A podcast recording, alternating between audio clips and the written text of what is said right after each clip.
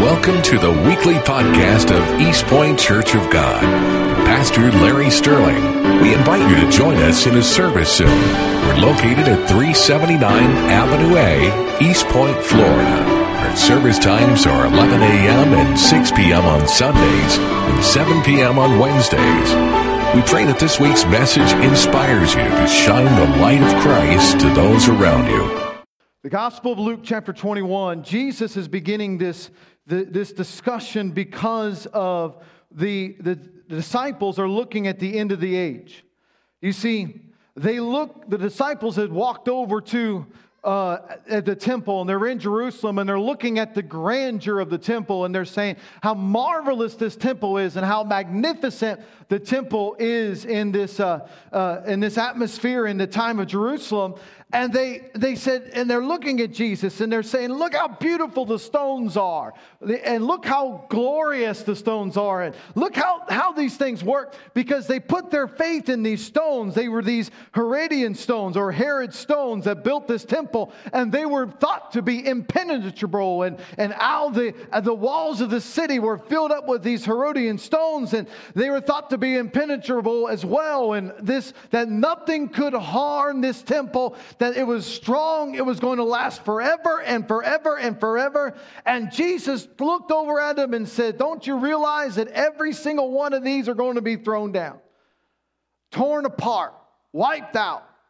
And then I got their attention.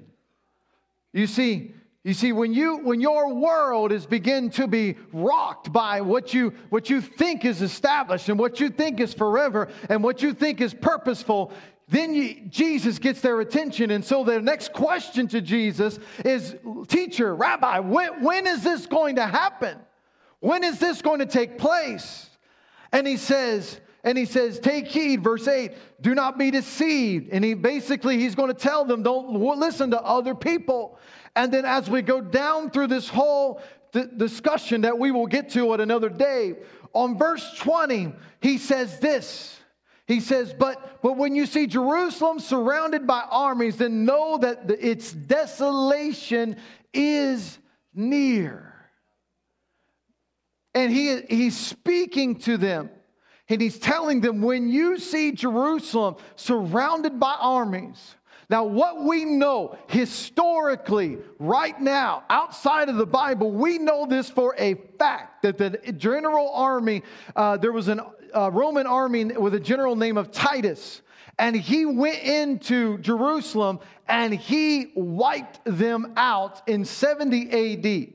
And over in Rome, there is the Arch of Titus, where it is his triumph, where it has the engraved in stone, where him and his soldiers are carrying the spoils of the Jewish temple, the menorah and the other things out of the temple. It shows him carrying these things into Rome and showing his triumph in and walking in and taking the vestibles of the temple in with him. So we know history beyond the shadow of a doubt. When this happened was 70 AD, that Titus went in and literally leveled Jerusalem.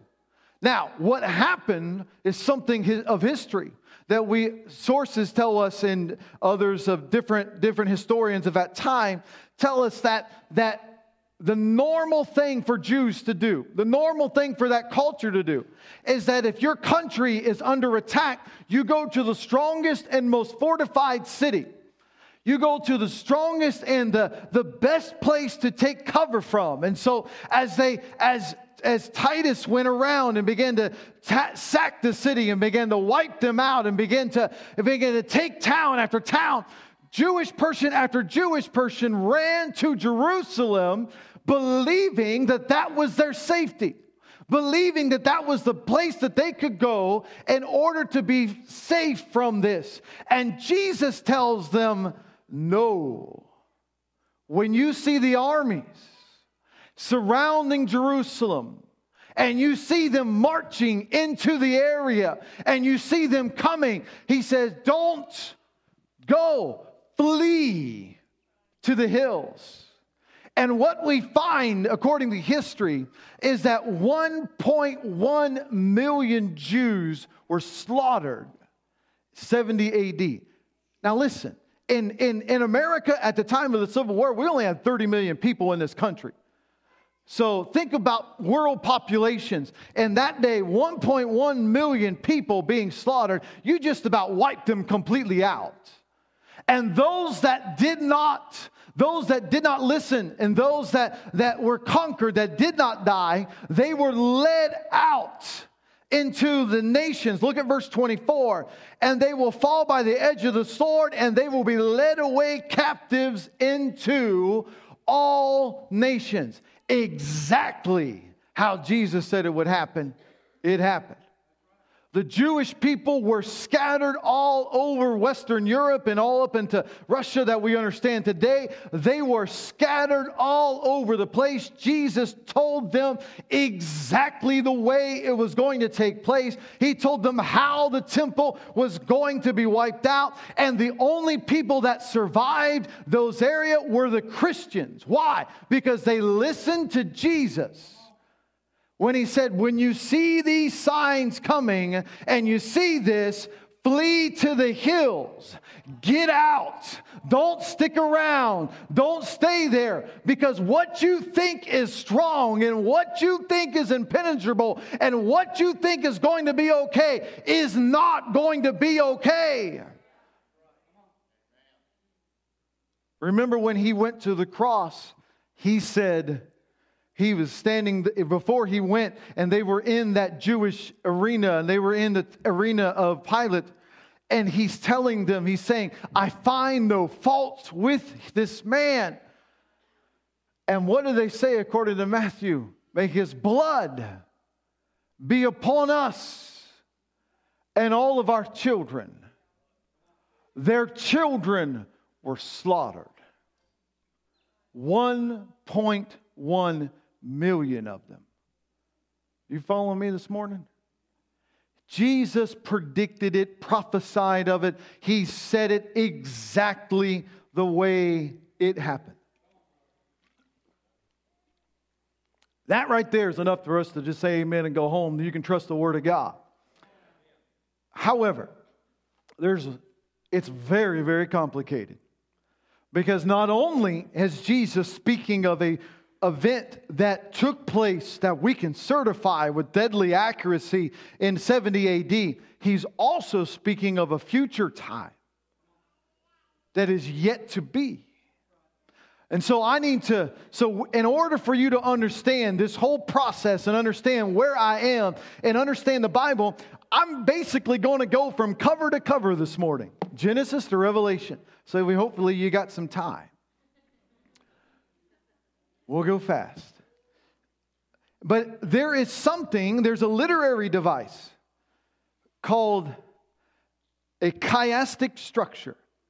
Use it in poetry, use it in many other things. The Bible uses it all the time, okay?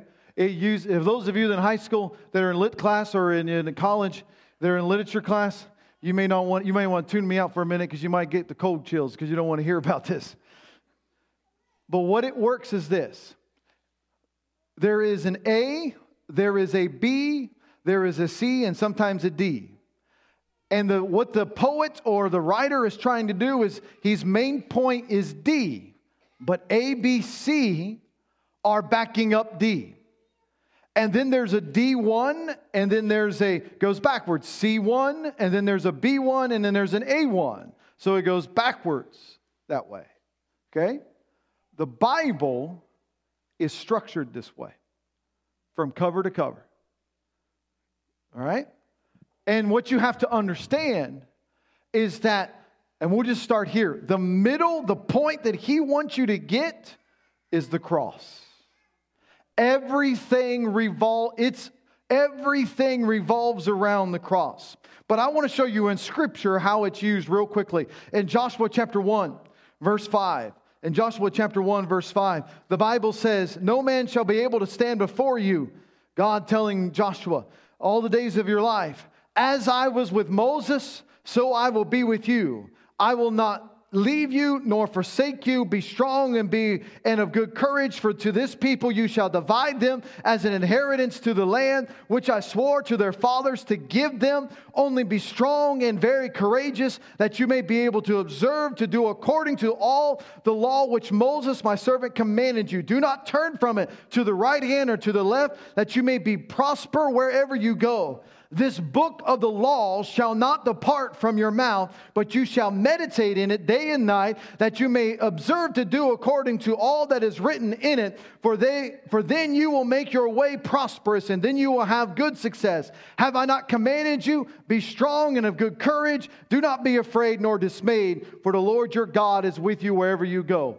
Really fast. Let's go through this super fast. Number one, the first letter A is, if you're looking in your Bibles, verse 5. The part of it that says this: as I was with Moses, so I will be with you. I will never leave you nor forsake you. So you have A all the way over here. Now let's go to the other A that's right here, the other side of it, okay? A, which would be A1, the last thing. Look at verse 9, the latter part of verse 9. The Lord your God will be with you wherever you go. He says in verse 5, I will never leave you or forsake you. He says at the end of verse 9, the Lord your God will be with you wherever you go. You see the relationship, right? Go to the next step up. Then you have this step. You have B, and then you have B1. This is very important that you get this. They mirror one another. God says to Joshua, verse 6, be strong and courageous. Verse 7, part of that, he says, be strong and very courageous, okay? And then he goes in verse 9a, the beginning part of line A, he says on this side, be strong and courageous, okay? So there's a repeating of A, there's a repeating of B on both sides. Now there's a C. Look at verse 7, the latter part of it. Be careful to obey all the law, that you may be successful, basically, that you may grow, that you may be good. Then the latter part, and then the other side of it would be C, which would be 8C. Be careful to do everything written in it, that you may be prosperous and successful. So you see the mirror on this side. That's the chiastic structure. So the point of this passage, what God is telling Joshua, is what I'm about ready to say. He says to him in verse 8, he says, do not let this book of the law depart from your mouth. Meditate on it day and night. You see, we usually preach this passage, be strong and very courageous. That's what Jesus was, he was saying. Don't let the book of the law out of your mouth, because if you let the book of the law out of your mouth, you cannot be strong and very courageous. When you meditate and study and learn the Word of God, then, Joshua, you're going to know who I am, the power that I have, the authority that I have, and you're going to go against every enemy and recognize that courage is going to come because of your knowledge of being in my presence and knowing me face to face, and meditate on this and stay this. He was telling him, he's saying, the secret to Moses' power and strength was not that he was there as a great leader, but he came up the mountain and meditated and spoke with me and spent time with me.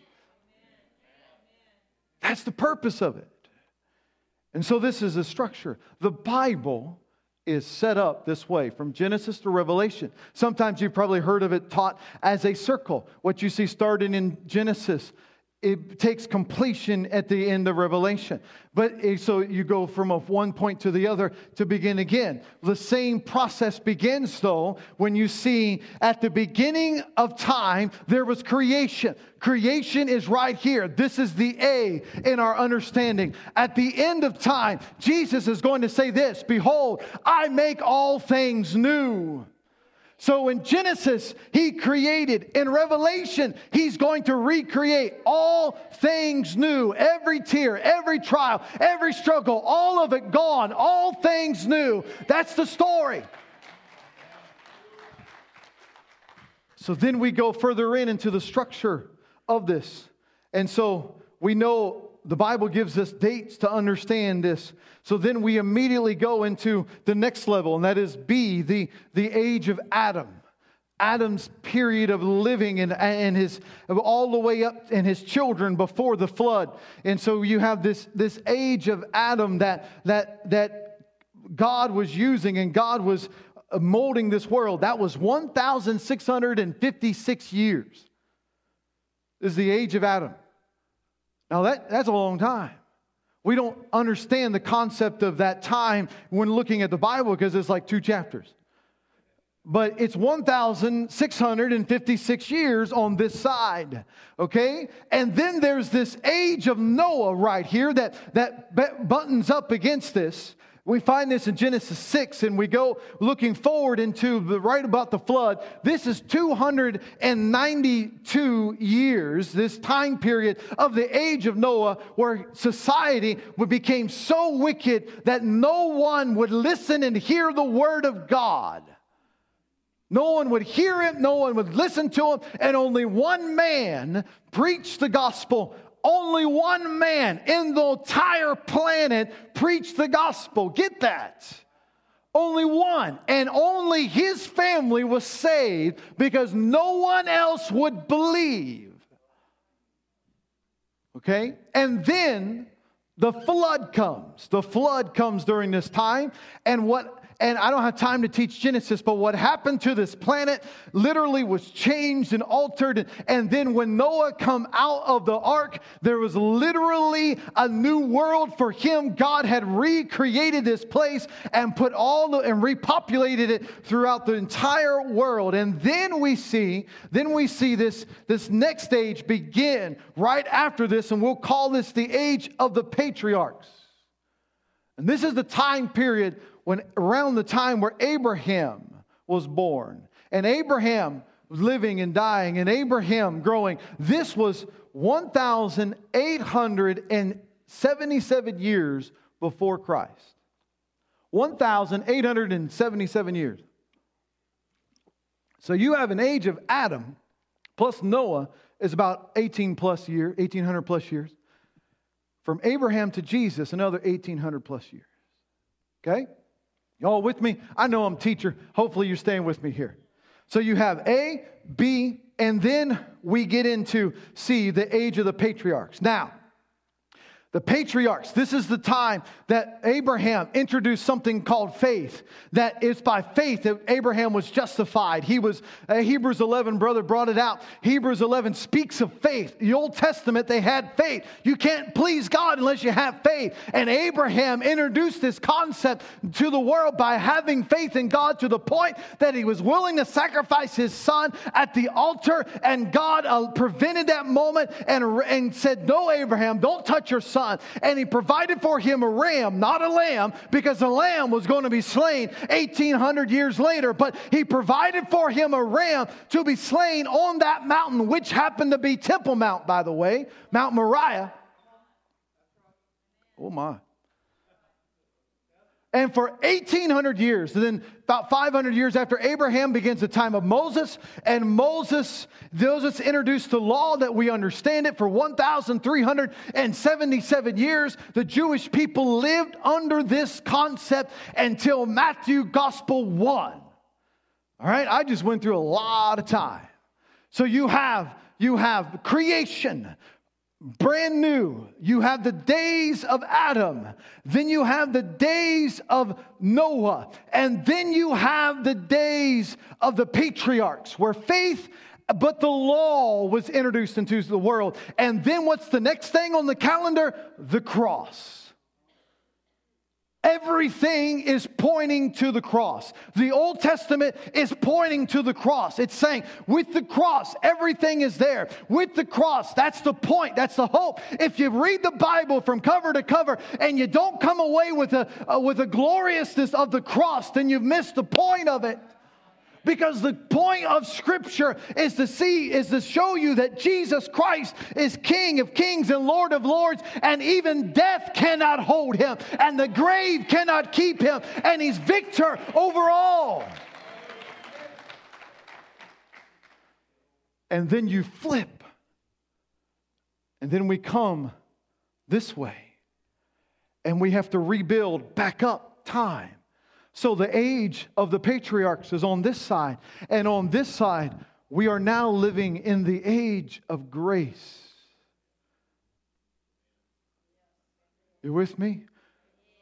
For by grace you have been saved through faith. It is the gift of God. It is God's gift to you right now.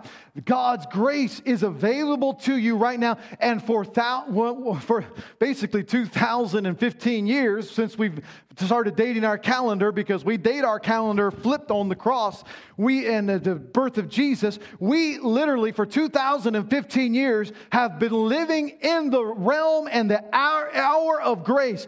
God says, whosoever shall call upon the name of the Lord shall be saved. It's available to anybody that asks. It's available if you cry out to Jesus today, because we are living in the age of grace and the Spirit of God is actively moving in this world. He brings you unto Himself and you're able to be part of Him. It is the exact replica of this over here. You see, in Exodus chapter 19, the Bible tells us that the Hebrew people were supposed to be a light to the world. They were supposed to be a light to the nations in verses 4 through 6. And they were to be the ones that the world would look to as a representative of God on this world. And now Peter says over here, recognizing that, don't you realize that you're a royal priesthood, a chosen generation? He uses the same words in Exodus 19, and he's saying it's over here now. It's not just the patriarchs anymore. We're now in the age of grace. God is moving right now.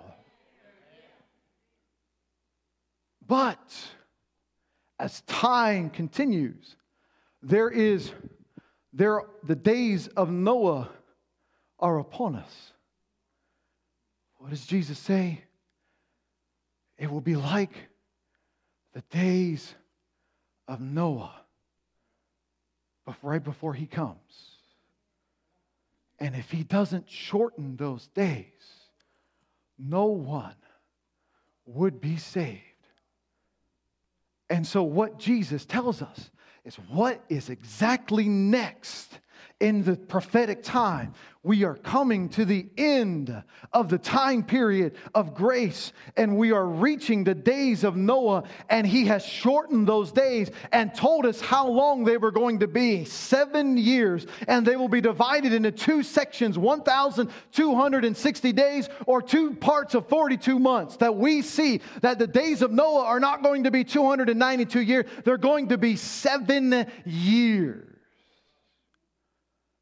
And in that 7-year time period, there will be a shaking and there will be great tribulation as such that has never been done before in the world. And then, remember, we're coming from creation. So from creation over here, things are getting from good to bad to awesome. Now we are getting, Jesus has covered our sin. He has covered everything. We are victorious in the cross. And now we take the message of the gospel. And now we're moving towards this next time period. And so things are getting progressive, spiritually speaking, progressively better and better, while the world is fighting against this move of God, trying to prevent it from taking place, because the days of Noah are about upon us. And they keep fighting, and it keeps getting worse and worse and worse. And then we will enter into this time period of the days of Noah shortly, otherwise known as the tribulation period of Revelation. And for 7 years, the world will be broken and shaken, and for God to show something in power and might. And then the next thing, we have the days of Adam over there. The next thing is what's called the millennium. 1,000 years of Jesus ruling and reigning on earth. And then the Bible says, for some weird reason, Satan is released. Ask Jesus. I don't know why. He's released at the end of the 1,000 years to come against for a season, the Bible says. And then God is going to melt this world with a fervent heat. He's going to burn it up. And then we see Jesus saying, behold, I make all things new. And now we're back to creation again. You see how the Bible is laid out? You see how Scripture has pointing us to all these things, what we should know, how we should live, how we should understand the time periods and where we are on prophetic time calendar and understanding this process. So we have a clue in our passage. We have a clue in our passage this morning, and it's found there at the end of it in Gospel of Luke. And it says in verse 24, and Jerusalem will be trampled by the Gentiles until the times of the Gentiles are fulfilled. So, all right, you ready? We're about done. From the time of the cross until 50 years ago, there was always Jewish people getting saved. Here and there, spots, from especially before Jerusalem was slaughtered. We see record of 3,000, and then exponentially growing after that. And so these people went out and took the gospel and spread the gospel around the world, and began to move in this process of fulfilling the Great Commission that Jesus had instructed them to do. But we see a man called Cornelius in the book of Acts. And it's the first time that the Holy Spirit had fallen upon a Gentile. It was the first time the Holy Spirit, this is well after thousands of Jews had come to Jesus and believed that He's Savior. Every disciple was a Jew. Every one of them. All of them were Jewish. The only guy that wrote anything in Scripture, in the Gospels rather, that was not Jewish is Luke. He was a Greek. But they're all Jewish. The disciples are all Jewish. And it wasn't until Cornelius that we see this man being baptized in the Spirit and his house being baptized in the Spirit. And I want to tell you, thus we begin the beginning of the Gentile period. And it was fulfilled the moment that Titus destroyed Jerusalem. And so what happens is that Jesus is prophetically saying is that from the moment that you see this to the moment that you see the end of these pagans walking on Jerusalem, that is the Gentile period. So we saw about 30 years there from Cornelius to the 70 before Jerusalem was completely trodden underfoot by Gentiles. We saw a process. We saw a time period there before it had been completely fulfilled. And so what happens is that after this 70 years, this 70-year time of the patriarchal age, the Jewish age was coming to an end, and it ended violently. They were saying that they would take white stones and they would catapult them over the walls and into the city, and as the Roman legions was lining around the city, these stones would whistle, and the Jews, while the stones were falling on their heads, were mocking God and saying, "This must be the Son that's coming." S-O-N-E. Josephus tells us this. They were mocking God. Jesus said, there will never be a more wicked generation than that. And they were mocking God even while they were being slaughtered. Mothers were boiling their babies and eating them there in the city because there was no food. There was one story where a mother had just breastfed her child and then cooked him and ate him. These people had lost everything. They were wicked beyond measure, and they were judged and wiped out. They were the children of the people that crucified our Lord. And so when listen, this is not anti-Semitic, okay? This is this generation. And so when they were wiped out, those Jewish believers and those Christians that went out into the world, they were saved, they were set free, they were out they were up in the hills, they were in other places spreading the gospel of Jesus. And then ultimately we find ourselves fast forwarding to this moment right here. You see, and I don't have time to get into it today because we'll get to it another day. But God tells us in the book of Daniel that he says that there's 69 weeks that God has given to the city. 69 weeks that God has given to Israel. And then we have one final week, and we recognize this as the 70th week. And this week, every day equals 1 year or 7 years. So there is 1 week of Daniel's prophecy in 9:24 through 26. There's 1 week time period or one set of 7 years that has yet to be fulfilled. And we'll talk about this more later. And so this time of expectation is waiting to be fulfilled. So we have the age of the patriarchs, we have the age of grace, and then we're going to get into the age of Noah and tribulation coming to us. And what's going to happen, though, is, remember, the exact opposite. The exact opposite. Follow with me. I'm almost done. They ended being wicked. Jews. They ended being wicked. So the exact opposite should happen over here. You with me? They ended in destruction. But what's going to happen is that we recognize that in 1967, Israel was already a nation by this time. In 1967, they retook Jerusalem.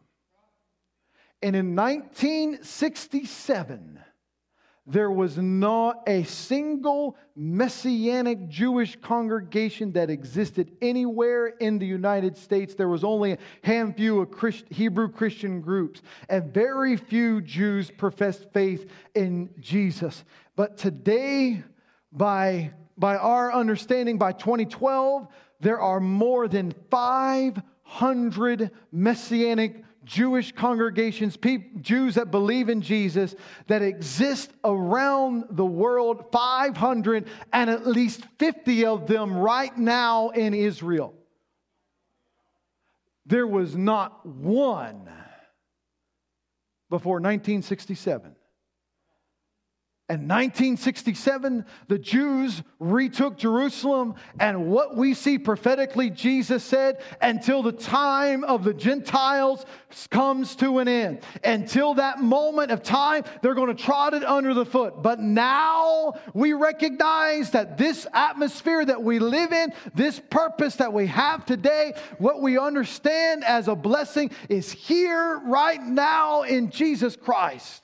And that these people are coming to Christ in droves, and Jewish believers are coming to Jesus in droves. It is currently estimated that conservatively, of those that are Jewish congregations, somewhere between 50 and 100,000 today, right now, and all around the world. I spoke to you wrong. There were 500 earlier. There's 50 to 100,000 in the United States believers, and there are 250 to 500,000 people worldwide. It is estimated that 20,000 people are Jewish believers in the United States today. If you want to look on the website, you'll see on the internet, you'll see people giving testimonies of their faith in Jesus. Jewish people that are giving testimony of how they love Christ and how they love Jesus. And you know what's important about this is the Bible says that right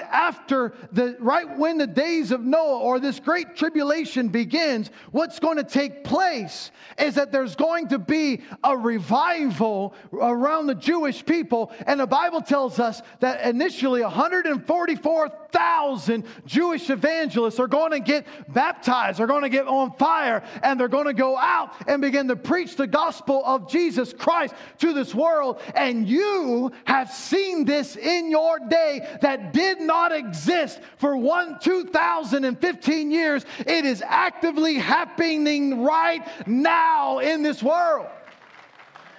Right now. Right now. Now I want you to hear this with me. The next thing on his calendar, the Bible tells us, is the moment that he's going to step out on that cloud. We don't need to worry about a temple, but we'll talk about it one of these days. We don't need to worry about anything else. We need to lift up the name of Jesus, because he's a soon coming king. The Bible tells us, brother, if you want to go ahead and come to the piano. The Bible tells us in 1 Thessalonians chapter 4, you probably quote it. The Bible tells us this starting in verse 13. But I do not want you to be ignorant, brethren, concerning those who have fallen asleep, lest you sorrow as others who have no hope. For if we believe that Jesus died and rose again, even so God will bring with him, hear this, even so God will bring with him those who sleep in Jesus. He's going to bring with him. Are you with me? They're going to be there when he steps out on that cloud, bringing with him. For this we say to you by the word of the Lord, that we who are alive and remain until the coming of the Lord will by no means precede those who are asleep. For the Lord himself will descend from heaven with a shout, with the voice of the archangel, with the trumpet of God, and the dead and Christ will rise first. Then we who are alive and remain shall be caught up together with them in the clouds to meet the Lord in the air, and thus we shall always be with the Lord. Comfort one another with these words. I want to tell you this real quick. In the time of Rome, and Paul loved giving Roman illustrations. He said this. He gave us this passage that we understand it here. And what we know is that when a conquering general would come and come back, he would bring all of the spoils of the war. He'd bring everything with him.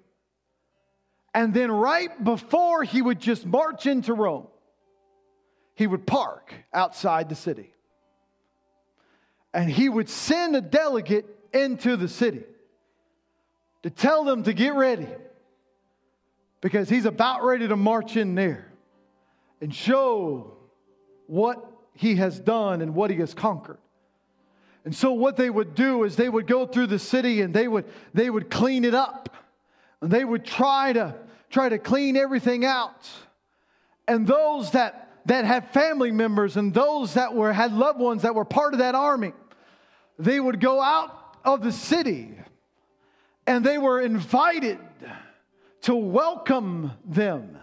And then on the day that it was time to go in, they could march with them into the city.